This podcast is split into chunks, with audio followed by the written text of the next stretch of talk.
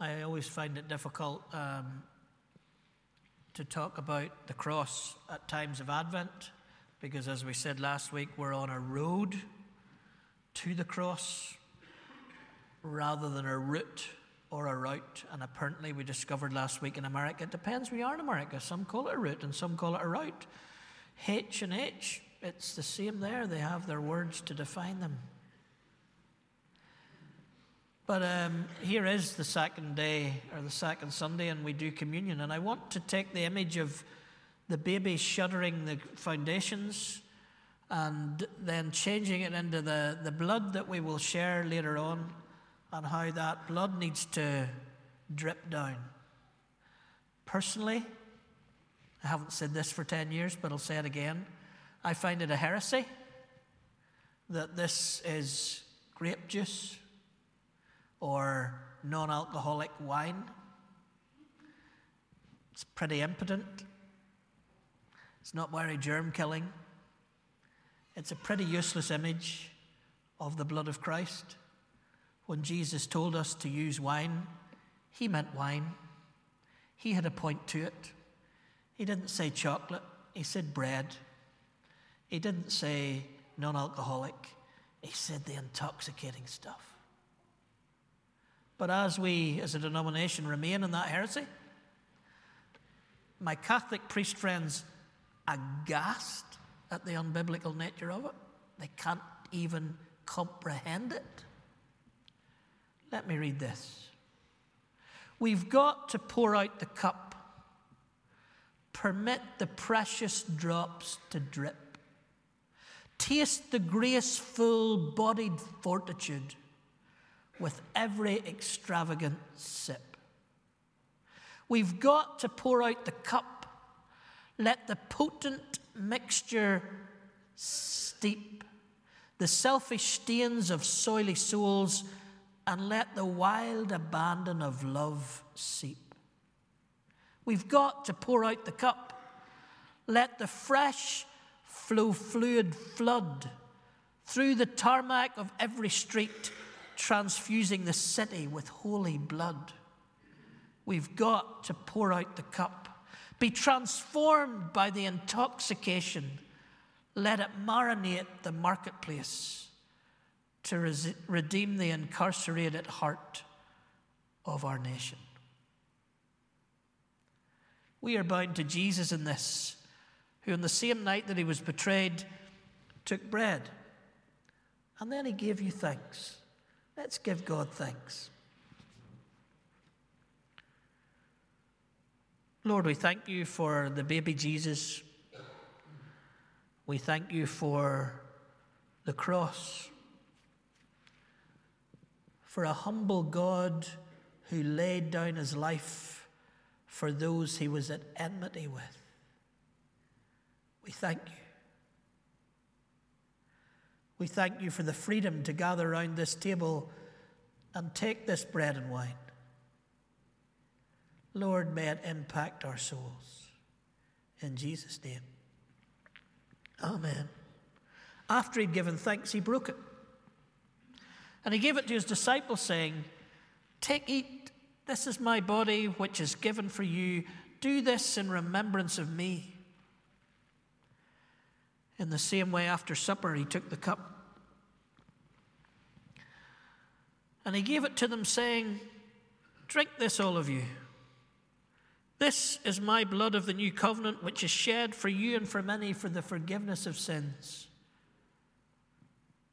Do this, and often you drink it in remembrance of me. This is the death we celebrate. This is the new life we proclaim. This is the vision we await from God. So, as Jesus said to his disciples, he says to us, This is my body broken for you. Do this in remembrance of me.